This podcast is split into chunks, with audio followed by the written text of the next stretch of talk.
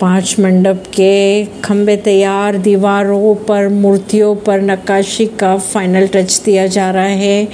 Inauguration जनवरी में होगा। PM Modi को भेजा गया है न्योता श्री राम मंदिर के उद्घाटन के लिए। टमाटर सस्ता होने में लगेगी दो और महीनों का वक्त।